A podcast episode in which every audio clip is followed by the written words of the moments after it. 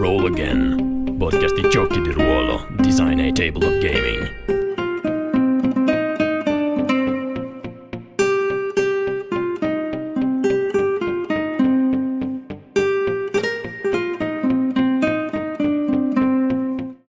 Quello che state ascoltando è Roll Again. Roll again. Roll again, roll again.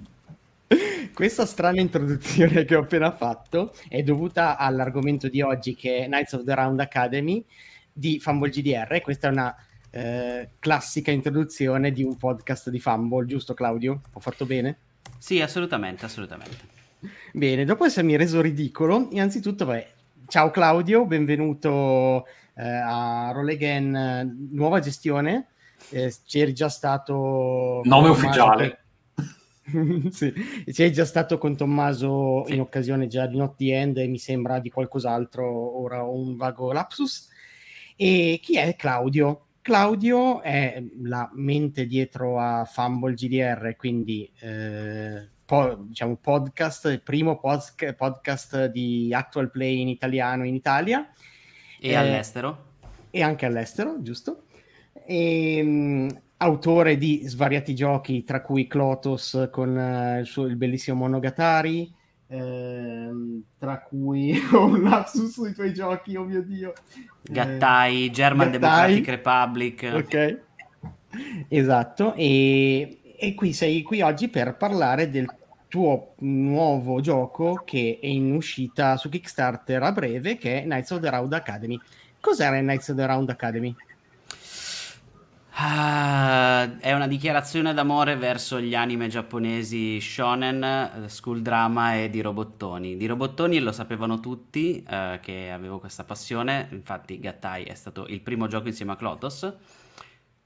Poi ho deciso che i robottoni non sono mai abbastanza e quindi ho pensato di fare per Not the End un'ambientazione che si chiamava Knights of the Round e prendeva i cavalieri della tavola rotonda, li faceva diventare dei piloti di robottoni e li metteva su un pianeta spaziale dove arrivano i mostri da fuori e ci sono i cattivi eh, dell'impero, Mordred e tutto il resto. Ho fatto una piccola campagna sul nostro server Discord per far giocare Not the End quando è uscito e mi sono innamorato della mia stessa ambientazione, quindi ho deciso di farne un gioco e di aggiungerci un pezzo in più e domandarmi come sarebbe giocare i ragazzini all'accademia che imparano a pilotare i robottoni invece che giocare gli adulti che salvano il mondo. E quindi è iniziato lo sviluppo di Knights of the Round Academy, eh, in cui appunto si giocano ragazzini all'Accademia del Round, che è questo laboratorio dove sono stati investa- in- inventati i Knight dal dottor Merlin. E, e da lì una cosa che era, ma sì, faccio un piccolo hack di Not the End di 6 pagine, è diventato un manuale da quasi più di 300 pagine. Comunque ci tengo a dire una cosa, scusatemi se intervengo così a gamba tesa, ma eh, l'ansia da prestazione ha fatto sì che la, la presentazione e l'intro di Rick sia stato velocissimo, però ti sei riuscito ad incartare presentando Claudio in un podcast di giochi di ruolo che è stato come, cioè, che è come chiedere ad Amadeus di presentare Fiorello durante Sanremo.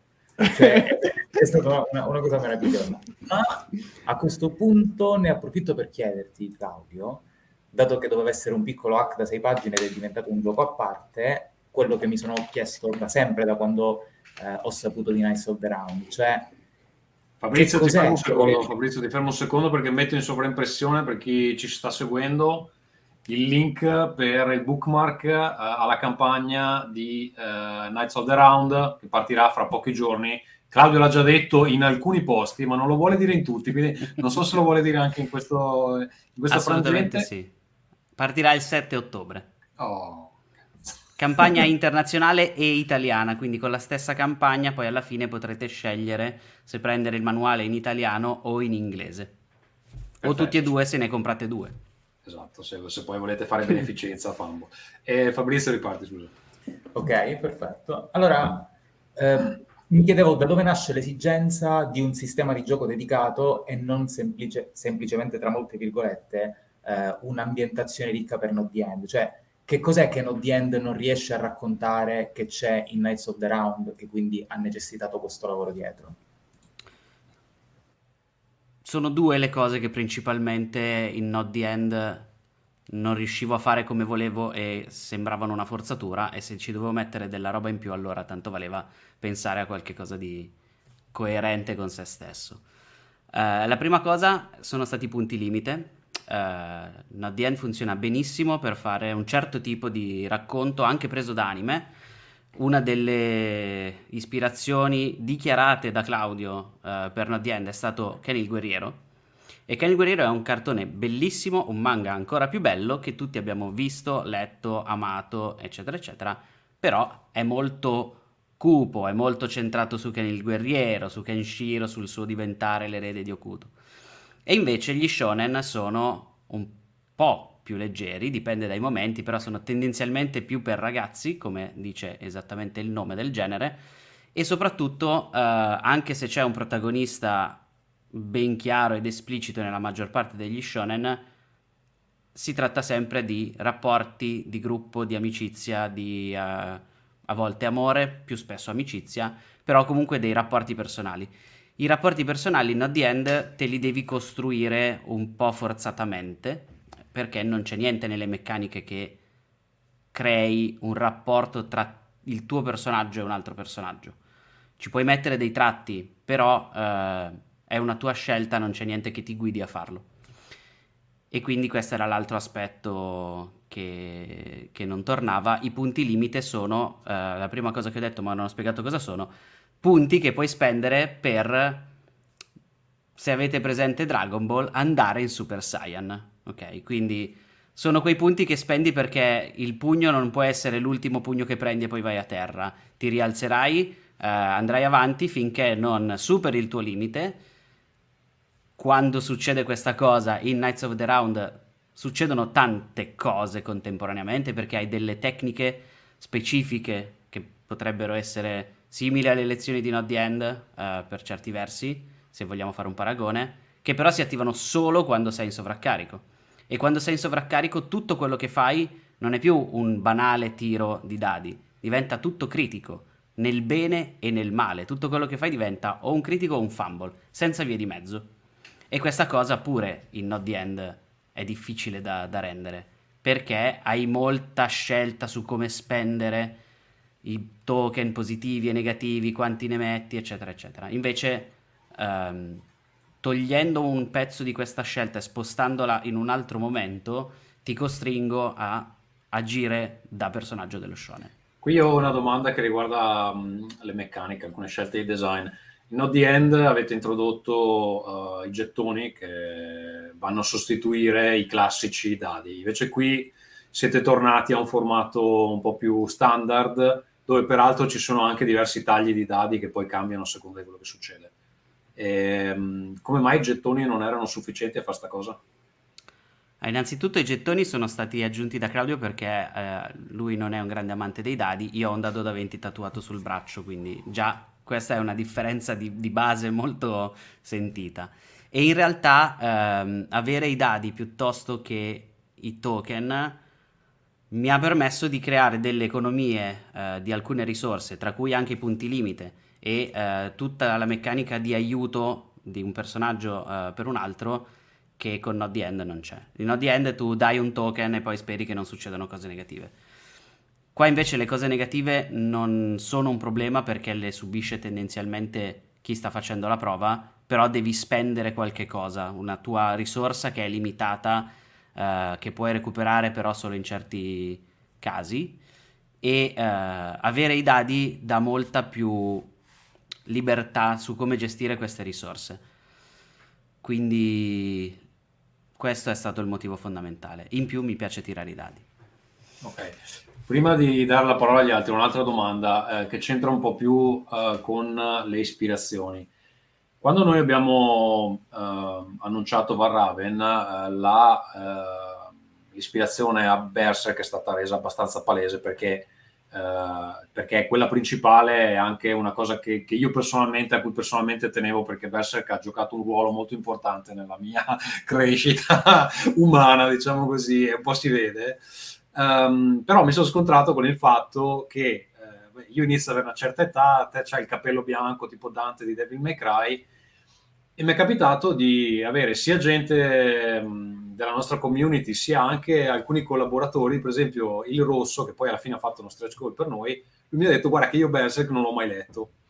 Eh, ne ho sempre sentito parlare, eh, ma non l'ho mai letto perché so che non è finito, poi adesso non finirà mai purtroppo, eh, e quindi non, non l'ho mai letto. Eh, io adesso quando guardo il, il, quick start di Knights of the Round vedo che comunque fra le ispirazioni, cioè ci sono delle cose relativamente recenti, però mh, per tua stessa missione eh, si ispira a roba degli anni 90 e dell'inizio de, del 2000. E nelle ispirazioni vedo cose tipo Breath of Fire 4, Final Fantasy 6, uh, Xenogears, cioè tutta roba che conosce la gente della mia e della tua età, no? Ehm, se già togliamo una decina d'anni, rischi che eh, questi riferimenti vengano un po' perduti. Poi è vero che c'è della roba anche un po' più recente. Per esempio, Naruto, io eh, ero già al punto in cui un po' non, non, seguivo più tanto bene, quindi non l'ho mai seguito molto bene Naruto. So che comunque molti della mia generazione lo conoscono, ma ehm, ti trovi, ti, cioè in tutto questo periodo in cui avete fatto playtest, ti sei trovato nella situazione in cui hai dovuto spiegare esattamente di cosa parla sto gioco invece di avere quella reazione intuitiva che può avere uno della mia della tua generazione dove dici sì ho capito immediatamente dove vai a parare perché magari per alcuni ehm, è roba troppo vecchia cioè ci, ci, mm-hmm. fa riferimento a delle ispirazioni che non sono più generazionali della loro generazione non so se mi spiego sì, eh, ti, ti, sei spiegato, adesso rispondo, ma prima ti dico che ad esempio nella pagina del Kickstarter, quando sarà pubblica, tra le ispirazioni ci sono delle cose molto recenti, perché io mi tengo informato anche sulle cose recenti. Eh, e infatti non ho avuto un problema a spiegare che cosa fosse a chi era più giovane, ho avuto più problemi a spiegarlo a chi è della nostra generazione o leggermente più vecchio.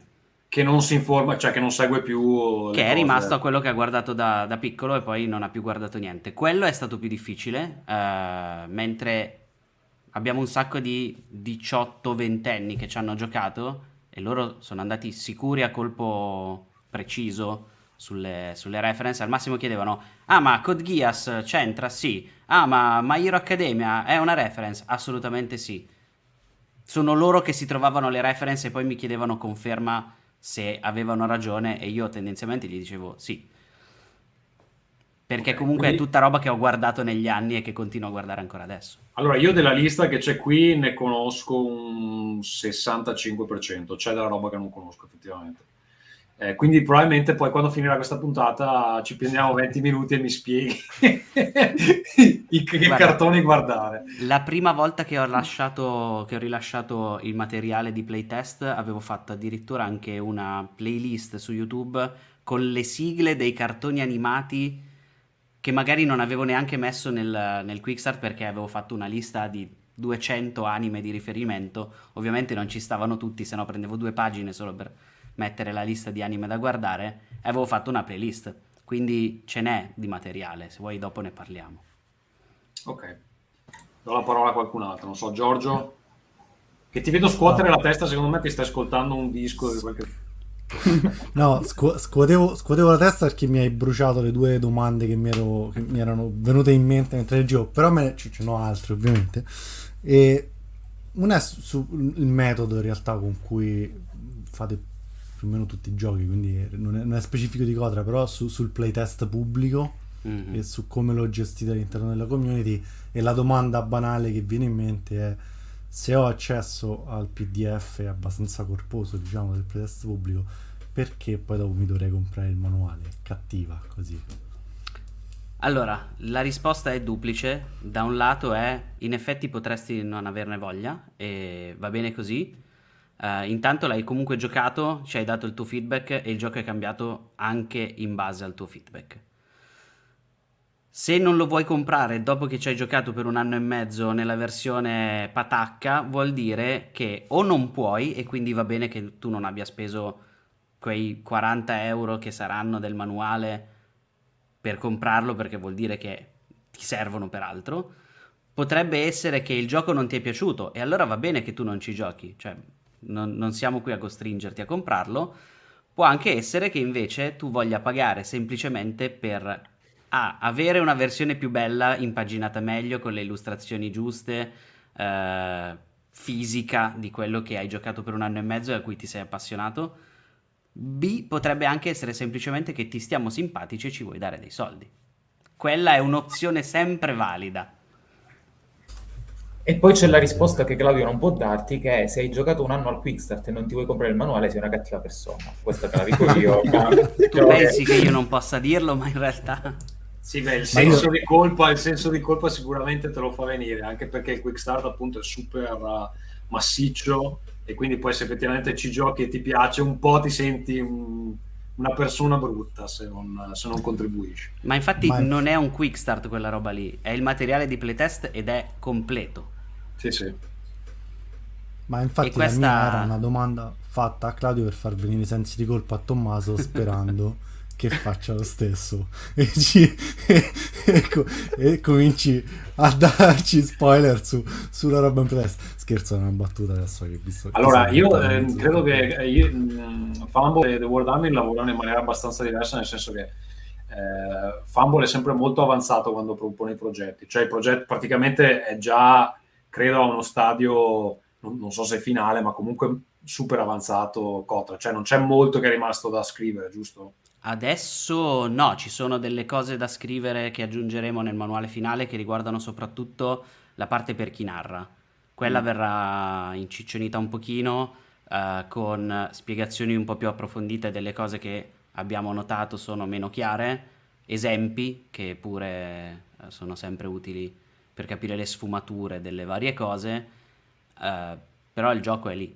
Sì. Il gioco noi, è lì. Noi ma ha visto tre versioni pubbliche con diversi gradi di avanzamento. Noi abbiamo pubblicato la 0.3 la prima volta. Okay, noi tendiamo a lavorare in maniera un po' diversa, nel senso che i progetti che presentiamo, cioè è quello che vogliamo fare, c'è solitamente una, una grossa base però uh, utilizziamo anche molto del feedback che riceviamo nel momento della proposta del progetto per indirizzare poi anche la parte di scrittura, eccetera. Eh, preferiamo lavorare così un po' per organizzazione interna, un po' perché probabilmente uh, Fumble uh, è più avanzato di noi nella parte del playtest, sicuramente con tutta l'esperienza che hanno con il podcast, eccetera. Quindi cioè, è anche difficile per noi dare la roba cioè dare via il manuale completo perché banalmente non è scritto, quindi non è un po' difficile. E quindi, cioè, piuttosto diamo il quick start, vediamo la risposta al quick start e facciamo gli aggiustamenti al manuale in accordo con la risposta che... Cioè, io mi trovo abbastanza bene con questa metodologia, però in principio quello che dice Claudio uh, non è sbagliato. Infatti penso che con Broken Tales, una volta che avremo il manoscritto, cioè i testi completi, io credo che perlomeno i backer della campagna lo riceveranno in anteprima, nel senso se volete giocare c'è. Poi io lo so che se uno vuole comprarsi Broken Tales lo fa anche perché gli piace proprio l'idea di avere Broken Tales delle illustrazioni, eccetera. Però se ci vuoi giocare probabilmente sarà disponibile quella roba lì. Ehm, e, e, sicuramente io non posso fermare la gente da mandarla agli amici, quindi cioè, chi non lo farebbe? In più, in più comunque c'è anche questo problema che quel passaggio da 6 pagine a 160 io l'ho fatto in una settimana e ho scritto 160 pagine in una settimana perché ero preso bene. Quindi quella è una cosa in più da aggiungere alla ricetta, alla ricetta Fumble. E rimanendo sempre appunto in tema di questo playtest che avete fatto pubblico, voi avete anche iniziato proprio a giocare eh, nel podcast eh, varie campagne, ho sentito quella di Remote che era in una versione precedente e quando avete iniziato adesso la campagna che state portando avanti invece era con la versione, diciamo, l'ultima che avete fatto uscire, giusto? Più sì. o meno, con qualche sì, aggiustamento sì, qua e là. E eh, non avete un po' timore magari di confondere chi, chi, vi segue, chi vi ascolta, che quindi sente le regole cambiare, magari si, si, le ragiona in modo diverso o non capisce cosa sta succedendo perché si è perso un passaggio? Mm, non particolarmente. Innanzitutto perché è difficile che tu vada a fare cherry picking delle puntate senza sapere che cosa stai andando ad ascoltare in un mm. podcast che ne ha così tante. Le cose che succedono sono parto dalle ultime puntate perché non ho voglia di recuperare il passato e poi quando mi sono affezionato torno indietro, ma a quel punto è già chiaro, mm. è già chiara la cornice entro cui lo sto facendo. L'altra cosa che è quella che invece succede ancora più spesso è ricomincio dall'inizio e ascolto in fila le cose come sono perché è più comodo. E quindi ti becchi le cose così come vengono, nel flusso degli anni, dato che noi lo diciamo sempre questa è una roba in playtest, adesso non è più in playtest, questa è l'ultima versione. Um, sì, magari hai perso il minuto in cui lo dicevamo, però ormai ti è chiaro che cosa stiamo facendo. E tra l'altro c'è una terza versione che abbiamo giocato di, di Knights of the Round uh, nello speciale con Dummy System. Sì, è vero, che aveva, davi, avevano dato tutti i dadi a uno solo che aveva fatto esatto. la super mossa finale, me, me lo aveva ricordo. Ha fatto 26 dadi da 12, tipo, ha detto va bene, questo è un po' troppo. Beh, penso è da lì che hai messo il limite Riccardo, In quel senso Riccardo, um, anche noi abbiamo iniziato a fare quel, quell'operazione lì con Dead Air, no?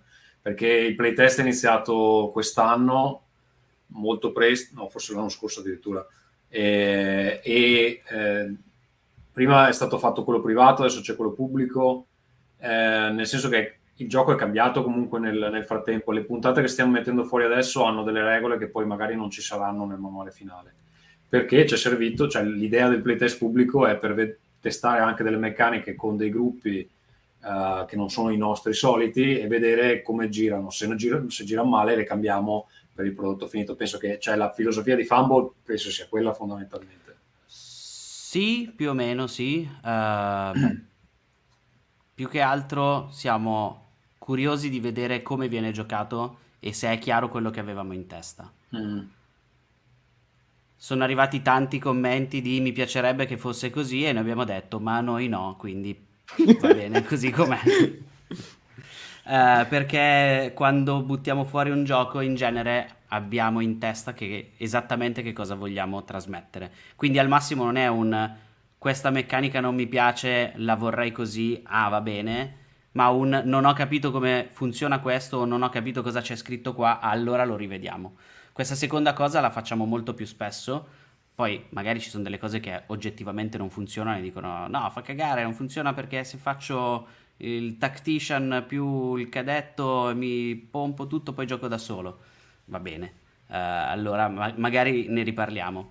Però alcune cose, alcune critiche che ci sono arrivate anche su altri giochi, per dire, su Clotos, uh, tanti dei playtester all'inizio di- hanno detto, eh però uh, perché i miei giocatori dovrebbero spendere i fili un po' alla volta e non spenderli tutti e poi tenere l'ultimo per non morire mai. Ho detto, boh, se vogliono farlo si stanno rovinando da solo il gioco, cazzi loro.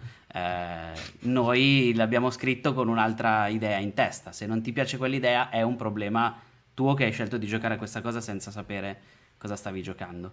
Poi non è che Clotos non sia stato cambiato dai playtest, è stato cambiato dai playtest. Alcune cose no per partito preso. Sì, perché tu, se tu metti una filosofia dietro a, a come dovrebbe svolgersi il gioco e te la ribaltano, comunque stanno ribaltando loro il gioco alla fine. È, è, la loro responsabilità giocarlo in quel modo alla fine. Di Knights of the Round una delle critiche che è arrivata spesso all'inizio era eh ma se faccio dungeon crawling non funziona. E io sì, lo so. Va bene che non funzioni, vuol dire che sta facendo il suo. Non devi fare dungeon crawling con Knights of the Round. Eh, ma anche perché rimane sempre quell'idea che tutti i giochi si debba giocare tutto. Che secondo me so, più andiamo avanti, più è un'idea sbagliata, proprio perché stiamo settorializzando tantissimo i sistemi eh, e anche il modo di narrare tanti giochi e proprio per avere esperienze di gioco estremamente diverse, espe- estremamente focalizzate, secondo me. Sì. Allora, Vorrei tornare un attimo in, in, in topic, non tanto mh, su, sull'argomento generico, ma sul, sull'ambientazione del gioco. Perché eh, una delle cose che mi affascina di più in generale sul genere, eh, prendo come esempio Naruto perché è stato citato prima, ma potrei prenderne tantissimi, è la crescita dei protagonisti come gruppo, ma anche come singoli, crescita che spesso non è solo una crescita interiore, ma è anche una crescita proprio anagrafica. In Naruto si diventa adulti, in Dragon Ball si diventa adulti, in tante serie si diventa adulti. In Knights of the Round Academy siamo gli studenti. Esiste o è prevista una meccanica anche narrativa per far diventare adulto il mio studente e magari giocarlo quando sarà, diciamo, il, il prototipo che c'era nell'ambientazione come da manuale su Not the End? O è qualcosa che hai escluso dal, da, da questo tipo di gioco? Sì e no. Um, I personaggi in Knights of the Round crescono in due modi, affrontando i temi che il, chi gioca quella matricola sceglie di esplorare e questo vuol dire che uh, chi gioca attivamente chiede a chi sta narrando la campagna di mettergli davanti il tema della sua famiglia con cui ha un problema, il tema del venire dalle colonie in un mondo che non ci accetta, e tutte queste cose di questo genere. Le affronti durante la storia eh, mettendoti d'accordo col resto del tavolo e quindi quello ti permette di aggiungere dei nuovi tratti.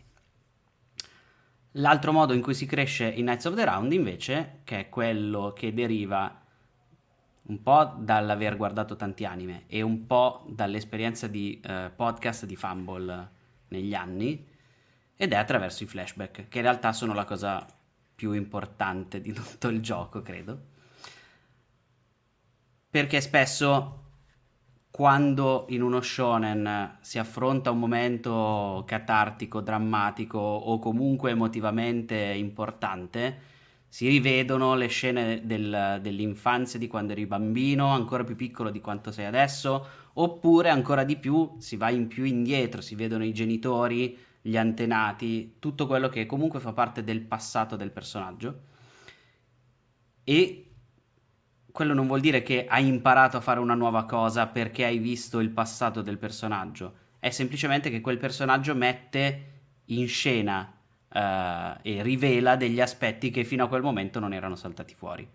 Essere stato abbandonato da bambino non è che salti fuori quando hai 16 anni, sei già stato abbandonato da bambino ma non è mai saltato fuori durante la, la campagna, te lo faccio vedere in quel momento.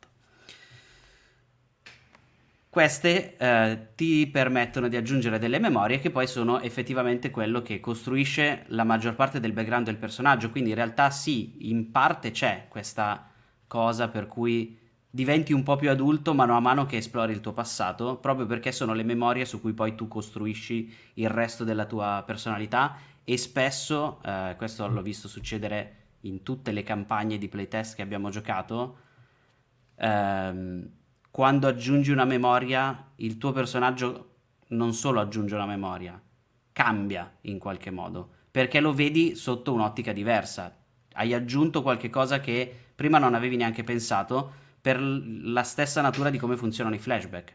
Um, I flashback, per chi non ha letto il gioco, sono delle intere sessioni in cui tu dici, ok, io voglio vedere eh, che cos'è successo quel giorno di cui abbiamo solo parlato dando uno spunto in altre, in altre campagne, in altre sessioni, voglio scoprire che cos'è successo quel giorno. Era cinque anni fa, c'ero io, eh, Gianfranco, Pippo e Giustrofello in questa situazione. Da lì quello inizia una sessione con delle schede che sono ridotte e fatte apposta per essere compresse per una one shot e si scopre giocando che cosa è successo quel giorno. Non lo sa chi narra, non lo sa chi gioca, non lo sanno gli altri che stanno partecipando alla, alla sessione finché la sessione non è finita e tu decidi che cosa hai tratto da tutto quello che è successo. In più, e l'altra parte del ni è questa, si possono giocare degli adulti nei flashback. Perché nei flashback tu potresti essere un bambino circondato da adulti, potresti essere uh, tu con il tuo mentore e basta, potresti essere i genitori dei personaggi che in quel momento si vedono uh, che cosa è successo prima che tutti gli altri nascessero. L'ultima puntata di flashback che abbiamo fatto uno dei personaggi è in grado di assorbire i ricordi e l'essenza di altre persone quando muoiono, benissimo. È successo che le persone che sono state assorbite erano lì da 3700 e passa anni, abbiamo giocato una, un episodio di 3700 anni prima, perché quelle memorie sono poi state assorbite e sono diventate parte di chi è quel personaggio adesso.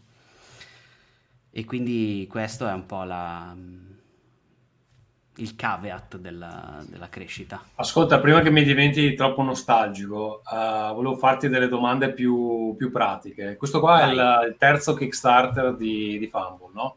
Sì. Um, ne avete fatto uno in autonomia, uno in collaborazione con Project Mana e questo lo farete in collaborazione con MS Edizioni. Mm-hmm spero sia pubblica sta roba, no? Sono sì, sì, sì, sì, assolutamente, scritto dappertutto, Fumble Mi è venuto il dubbio mentre te lo chiedevo. Ehm, allora, cosa hai imparato dalle campagne precedenti e come mai avete fatto questa scelta questa volta? Allora, la prima campagna l'abbiamo fatta andando allo sbaraglio, ci eravamo informati prima, abbiamo visto anche il tuo corso sulle campagne crowdfunding, Tommaso, tra le altre cose avevamo Morgan Gab che ci davano una mano, però andavamo de panza, come, come si dice. Quindi, e all'epoca eh, è stato un record italiano, praticamente, se ben sì, ricordo. Esatto, fino a che non è arrivato Broken Compass eravamo il top di gamma italiano di quello che non era D&D e che non era internazionale. Um, abbiamo fatto il Kickstarter mettendoci dentro quello che secondo noi era giusto e abbiamo fatto degli errori probabilmente, anzi senza probabilmente, ehm, perché non avevamo immaginato quanto avanti potesse andare il Kickstarter e quindi abbiamo esaurito gli stretch goal nelle prime 24 ore e poi è stata una ricerca di stretch goal per due settimane. Quello è stato un nostro errore che questa volta non faremo. Siamo pronti. Um, il secondo Kickstarter è stato in realtà più un'idea di Mana Project che ci ha proposto di volerlo fare all'estero, eh, voler fare l'edizione internazionale, noi gli abbiamo detto di sì, abbiamo collaborato con loro, il Kickstarter è passato a nome nostro per esigenze tecniche, ma in realtà sono stati loro a curare sia la campagna che poi adesso il Baker Kit che poi le spedizioni e tutto il resto. Quando ci siamo, anche lì però abbiamo imparato delle cose perché abbiamo visto da un lato Mike con uh, Mana Project aveva già fatto altri Kickstarter, quindi è arrivato con un'impostazione già più matura di quella che avevamo avuto noi con Not The End.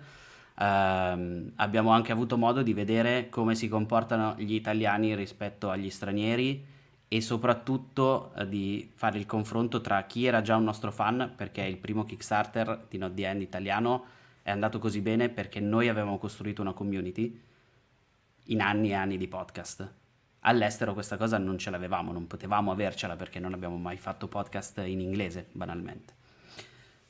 E quindi anche lì abbiamo imparato delle cose. Quando abbiamo deciso di fare il Kickstarter di Knights of the Round, eh, abbiamo guardato quali erano i nostri punti di forza, quali erano i nostri punti deboli e abbiamo detto, bene, copriamo i punti deboli con l'aiuto di qualcuno, che sarà appunto MS, che si occuperà uh, un, un, po' della produzione insieme a noi per le parti che sono meno di, di design del gioco proprio e uh, poi delle spedizioni. Eh, quella delle spedizioni è stata la prima cosa su cui ho, ho, spinto perché dopo aver fatto quelle dannate spedizioni in piena pandemia ad aprile ho detto mai più nella mia vita farò delle spedizioni di un Kickstarter. Sì, poi tra l'altro nel momento in cui devi farle con l'estero subentrano una marea di problemi che si stanno tra l'altro acuendo in questo periodo a causa della, delle difficoltà. Ne parlavamo oggi sul nostro server Discord.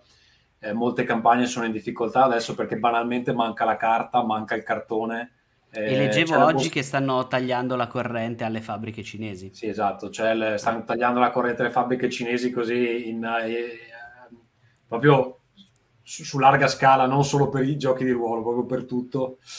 Um, poi c'è, c'è, il problema dell'editoria, non è quello dei giochi di ruolo, è che cioè, manca proprio il cartone per fare i libri normali e quindi c'è, c'è il rischio che uh, ci siano de- delle difficoltà. E quindi hai fatto bene a darle in outsourcing. Oltretutto l'abbiamo data in outsourcing a qualcuno che pure aveva già affrontato una campagna Kickstarter, eh, si era già informato per fare le spedizioni all'estero perché Fantasy World Sì, eh, MS ha già comunque dovuto esplorare quella parte che a noi mancava. E dato che lavoriamo con loro a stretto giro da un po', eh, è stato abbastanza un passo. Poi vabbè, come, come editore probabilmente loro mh, hanno un giro anche di provider abbastanza ampio perché fanno giochi a tavolo, fanno giochi ruolo, fanno un po' tutto. Ehm, ok, però eh, cioè, da quello che ho capito la parte della campagna comunque ve la smazzate voi lo stesso, no?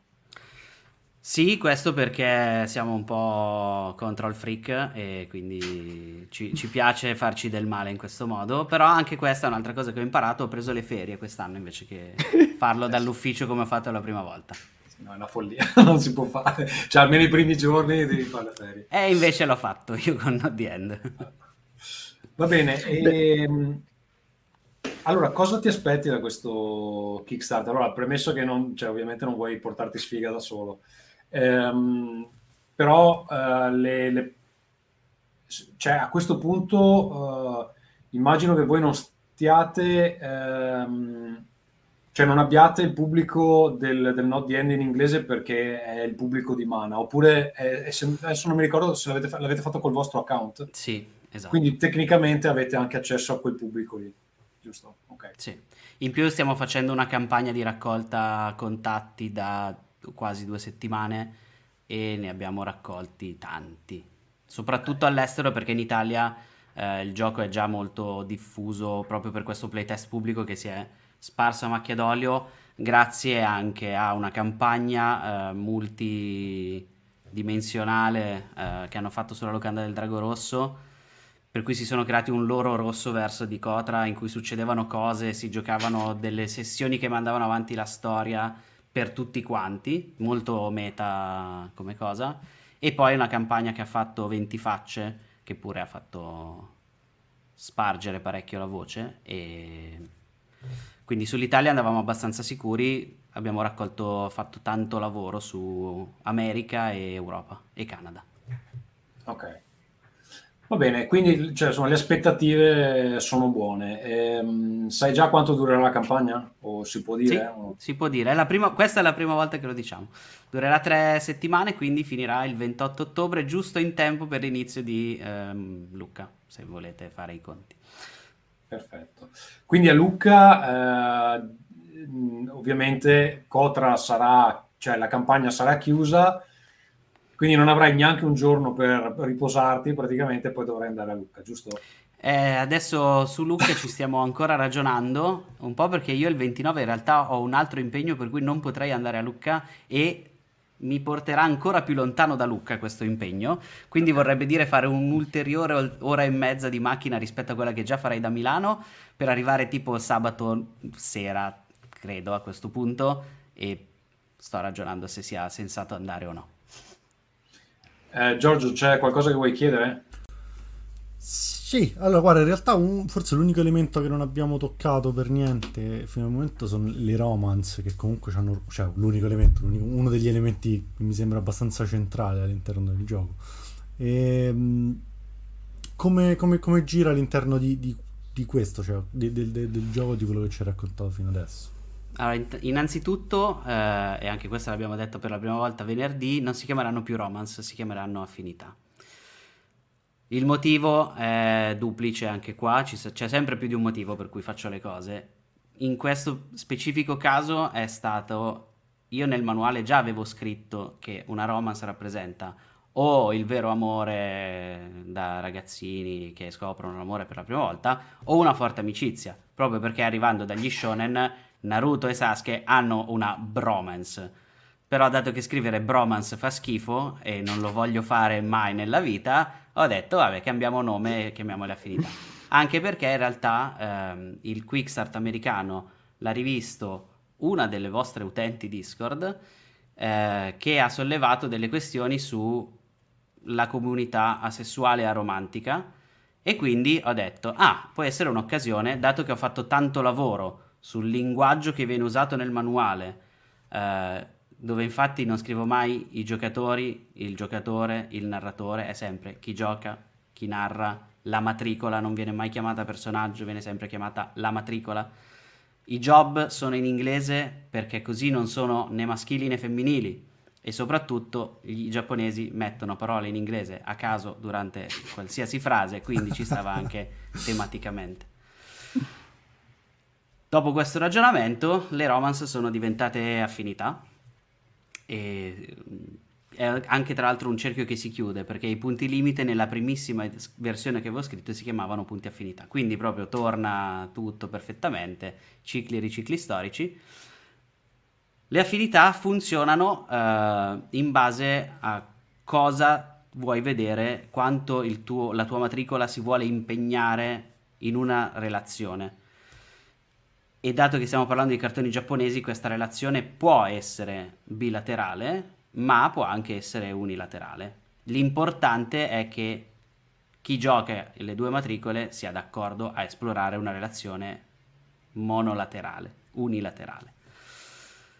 E questa è proprio la prima cosa che scrivo. Se a qualcuno, a chiunque eh, dà fastidio esplorare questa cosa, non fatelo, non esploratela. Pensa- prendete un PNG che non interessa a nessuno piuttosto. Le affinità hanno un peso sia narrativo, perché ovviamente per aumentare i punti affinità con qualcuno devi attivamente fare delle cose in gioco, quindi devi salvare la vita a qualcuno, devi confessare i tuoi sentimenti, devi renderti conto che non è la persona con cui puoi avere una relazione. E tornando sempre a Naruto, Naruto e Sasuke all'inizio hanno un'affinità unilaterale da Naruto a Sasuke che cresce tantissimo perché Sasuke non vuole essere amico di Naruto ma Naruto sì. E hanno poi un peso meccanico uh, all'interno del, del, gioco, perché a seconda di quanto le porti avanti e uh, tu hai due spazi affinità, ma hai un numero finito di punti che puoi assegnare, dividendole tra queste due, perché l'impegno che puoi mettere nelle relazioni è comunque limitato, quindi se vuoi arrivare al massimo assoluto che supera anche quello che è possibile fare materialmente in una relazione, devi dare il massimo in quella relazione. Tanto che se metti 10 punti in un'affinità, puoi riportare in vita una sola volta la persona con cui hai questo rapporto. Ed è l'unico modo in Knights of the Round in cui si torna in vita, se qualcuno se lo sta chiedendo. Devi avere costruito una relazione con qualcuno che ti ama o che è così amico da riportarti in vita perché è a 10 la finita. Bene, ehm, ascolta, ci puoi dare qualche anteprima di, di cosa ci sarà, per cosa si pleggia in campagna esattamente? Cioè, non so, forse non esattamente, però dacci un'idea. Abbiamo tenuto i pledge asciutti perché ci interessa arrivare a più persone piuttosto che fare le versioni deluxe alternative con della roba che magari non interessa. Uh, io sono sempre abbastanza restio a dare dei soldi per delle patacche di plastica che poi nel gioco non servono e che prendono la polvere sul, su una libreria. Quindi i pledge saranno il più asciutti possibile, manuali da di custom. Ci stai dicendo che non c'è un Gundam? Non c'è un Gundam. Gundam. non c'è un, un plakit in regalo se fate...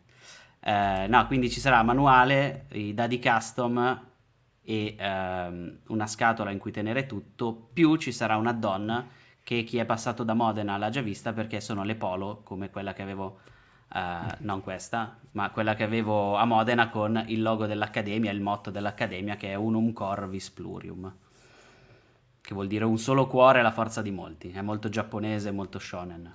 Ok, quindi lo tenete, lo tenete semplice e puntando al maggior numero possibile di, di backers. Sì, esatto. Ho capito. Quindi molti backers, molti problemi, questo te lo dico, così ti prepari spiritualmente. Ma le spedizioni sono DMS. quindi affari DMS. Invece io tornerei su una cosa del gioco, in realtà di come è confezionato il gioco. il gioco. E Fabrizio, scusa, ho il ritorno gli artwork, cioè avete, voi avete commissionato delle le illustrazioni a un team, se ben ricordo, Mhm. che man mano ve le sta dando e sono bellissime. Che gli avete dato delle reference o semplicemente, boh, gli avete detto, "Quest- il job si chiama così, fatelo così. No, allora, per le stirpi abbiamo dato una descrizione eh, abbastanza precisa di come dovessero essere rappresentati, eh, rappresentate le varie stirpi, di cui adesso se ne vede una nell'angolo dietro a Tommaso, i Side, che sono gli uomini bestia, mutaforma. Eh, abbiamo dato qualche reference, ma poche perché non volevo farle sembrare qualcosa di già visto. Quindi per le stirpi abbiamo fatto una descrizione e fatto ehm, quelle che già c'erano, le facce, solo le facce, fatte con RPG Maker per dare un'idea vaga, ma che quindi non arrivasse da niente di già visto. Proprio per eh, dare sfogo alla creatività di chi le stava facendo.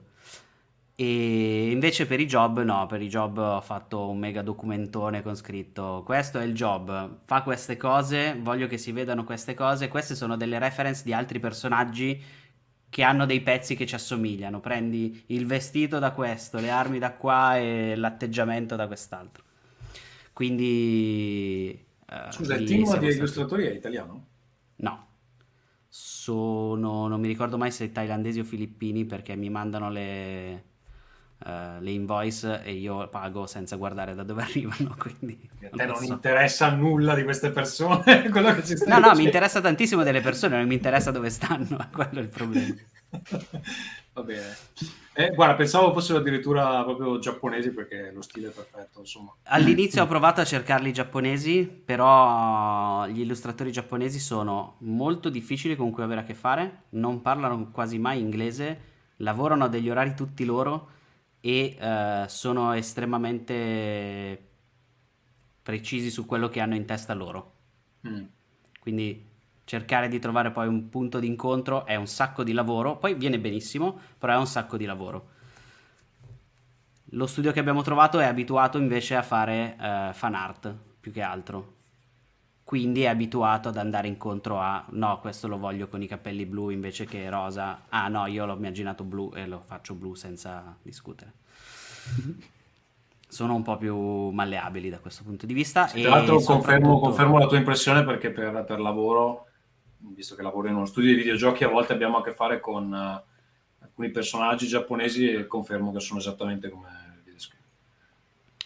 E poi adesso, dopo che ne ha fatti le prime 14 illustrazioni delle stirpi, adesso con i job sta andando tutto liscissimo perché ormai ha capito che cosa mi piace, ha capito come farlo e quindi ormai lo fa senza dover fare rework su rework eh, delle tavole. E invece nel trailer che hai fatto tu per la campagna di, appunto, di Cotra, eh, hai usato anche del- dei- delle illustrazioni fatte da degli utenti del vostro, della vostra community, giusto? Sì, esattamente. Eh, E- In particolare quella di Valentina Bianconi, che l'ha fatta per il podcast, per la sigla del, del podcast, che pure ho fatto io montando insieme un po' di filmati stock e le illustrazioni che, ci- che ci ha fatto lei, più alcune illustrazioni del manuale, e quell'illustrazione sarà anche nel manuale finito. Insieme anche ai, ai due Knight disegnati da uno dei primi playtester che ha fatto prima la campagna Not the End disegnandosi il suo Knight e poi quella in, in Knights of the Round disegnandosi il suo Knight e finiranno nel manuale anche quelli. Ah, ottimo. E com- come ci si sente ad avere un- la community così tanto eh, attiva anche in, in questi riguardi? Beh, eh, è sempre molto bello e mm, è anche segno che il lavoro fatto in ormai nove anni, perché eh, siamo a settembre e a gennaio facciamo nove anni, quindi sono quasi nove anni, è un lavoro che è servito, non è servito solo a avere un po' di ascolti su all'epoca iTunes, ma eh, è servito a costruire una community di gente interessata e soprattutto molto propositiva perché ehm, se la suonano e se la cantano sostanzialmente i membri della nostra community, si fanno gli hack di giochi che non sono ancora usciti. Eh, si fanno le, le, campagne, si, fanno, si organizzano delle giornate per il lancio del Kickstarter senza che io abbia chiesto niente, se le stanno organizzando loro. Quindi è molto bello. Va bene ragazzi, siamo a 50 minuti, quindi è arrivato il momento della rubrica che terrorizza i nostri ospiti. Mm, Giorgio, non so se vuoi introdurla tu, visto che eh, sei taciturno da un po'. Va bene, e sono taciturno perché ho il ventilatore acceso che ho caldo, come ho detto ah, ecco. ma eh, la, la, rubrica è inventata da Riccardo che sostiene che l'abbiamo fatto tutti insieme, ma in realtà è una sua creazione è fatti una domanda e datti una risposta, per cui prego, su qualcosa che magari non abbiamo trattato ma che volevi dire di, di Cotra. Guarda, in realtà io andrò abbastanza sul sicuro pescando da quello che avete fatto passare prima sullo schermo di Stefano, eh, che spera nel libricino di regole del Nightball e la domanda è, ma abbiamo pensato a questo Nightball? Ci sarà il Nightball in Cotra? E la risposta è sì, se cacciate abbastanza soldi, sì. Il Nightball che eh, vuoi spiegare di cosa si tratta? Sì, il Nightball è lo sport ufficiale di Britain, che è il pianeta dove si svolge Knights of the Round Academy e eh, potete immaginarevi il Quidditch mischiato con uh, il football americano che si gioca con i robottoni. Questa è un po' la spiegazione del Nightball. Così, messa così sembra bellissimo. Esatto, e soprattutto bisogna sacco... cacciare il denaro. Anche perché avrà un, un, suo mini regolamento, se raggiungiamo quello stretch goal, avrà un suo mini regolamento per giocare le partite contro le squadre delle altre accademie, quindi uh, in pieno stile Holly e Benji, IQ, uh, eh, Slam Dunk, vi posso pre- prendere un esempio per ogni decade se volete. Però sì, tutti quei giochi sportivi dove alla fine si vedono un sacco di flashback che sono parte del gioco già di suo e non importa se si vince o si perde perché l'importante è impegnarsi come dicono i giapponesi. Ha qualcosa a che fare con, uh, adesso mi sfugge il nome, quello, lo sport che c'era in Final Fantasy X, si chiamava... Il Blitzball. Blitzball, esatto. Eh, Leggendo sì. il Quickstart, anche a me è venuto in mente Final Fantasy X quando ho letto la, la parte del, del Nightball. Sì, è assolutamente ispirato anche al Blitzball. Benissimo. Allora, siamo più o meno in chiusura. Io credo che um, potrebbe essere il momento di parlare un secondo di mondo incudine, no? Le cose che stanno succedendo nel mondo di The World Anvil. Allora, eh, molto brevemente, noi abbiamo intanto il um, late pledge di Broken Tales in sovraimpressione, è aperto, starà aperto ancora un po', ma non tantissimo, quindi insomma se siete interessati approfittatene perché è l'ultima occasione per ottenere le esclusive, fra cui anche il manuale di espansione che poi sarà disponibile solo in digitale.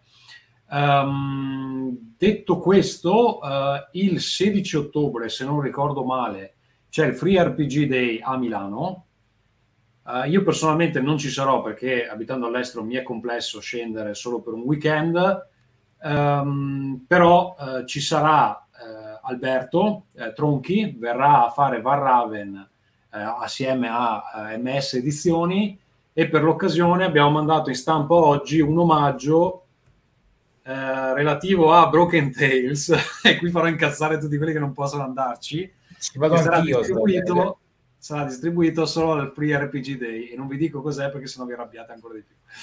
Però, Però se volete io sono lì, ve li raccolgo tutti e poi li rivendo. Non è un problema. Chi va al Free RPG Day riceverà un omaggio fisico dedicato a Broken Tales. Quindi queste sono le, le novità principali. Dopodiché, vabbè, stiamo lavorando alla prossima campagna, ma ne parleremo un po', un po più avanti, penso. Non ho altro da, da segnalare per il momento. Bene, ehm, io ci tengo ad aggiungere una cosa, visto che eh, la scorsa puntata sono stato assente per via dei miei traslochi di questo periodo, ma riascoltandola eh, ho notato che mi avete nominato spesso. Dato che oggi è assente Valerio e non l'abbiamo nominato una volta, ciao Valerio, ci tenevo a andare Un saluto.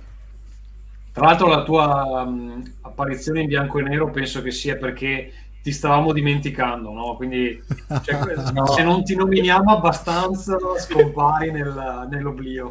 Sono in bianco e nero perché sono in un flashback. Così Ah, mi giusto. adeguo alla, alla Knights of the Round. Bravo, Questa bravo. la verità dei.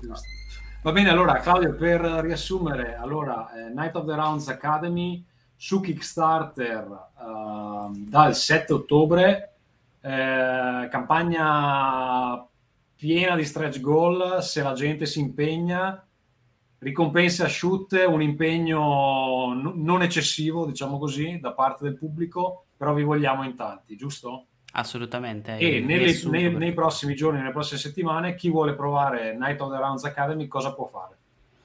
Ah, può venire sul nostro server Discord. Il 7 ci saranno un po' di, eh, un po' di sessioni organizzate dalla community. Il 16 sarò anch'io al eh, Free RPG Day a far giocare Knights of the Round. E aspetta, perché il mio calendario è talmente pieno che io poi mi, di- mi dimentico delle cose che succedono. Ma eh, sarò anche al, al buio il 20 ottobre a Pavia, alla taverna del Gentilorgo, a far giocare Knights of the Round. Non vi posso assicurare che ci giocherete, però è un buon modo per provarci. Molto bene, allora vediamo, abbiamo un ultimo commento. Speriamo, parlando della- del Night Ball, eh, Roberto De Luca ci dice speriamo sia fatto meglio del Blitzball.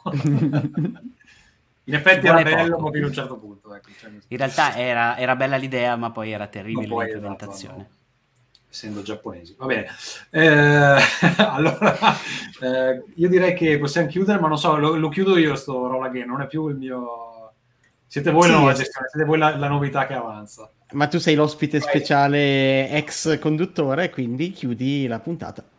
Va bene, grazie a tutti quelli che ci hanno seguito. 7 ottobre, eh, Night of the Rounds Academy. Se volete giocarlo, eh, server di Fumble o venite a chiedere sul nostro eh, server Discord di The World Anvil e poi vi indirizziamo nel punto giusto. Tra l'altro, non escludo che ci possano essere anche delle partite sul nostro server nelle prossime settimane. Grazie a tutti quelli che ci hanno seguito e buona serata. Ciao Claudio, ciao a tutti. Ciao. Ciao a tutti, buona serata.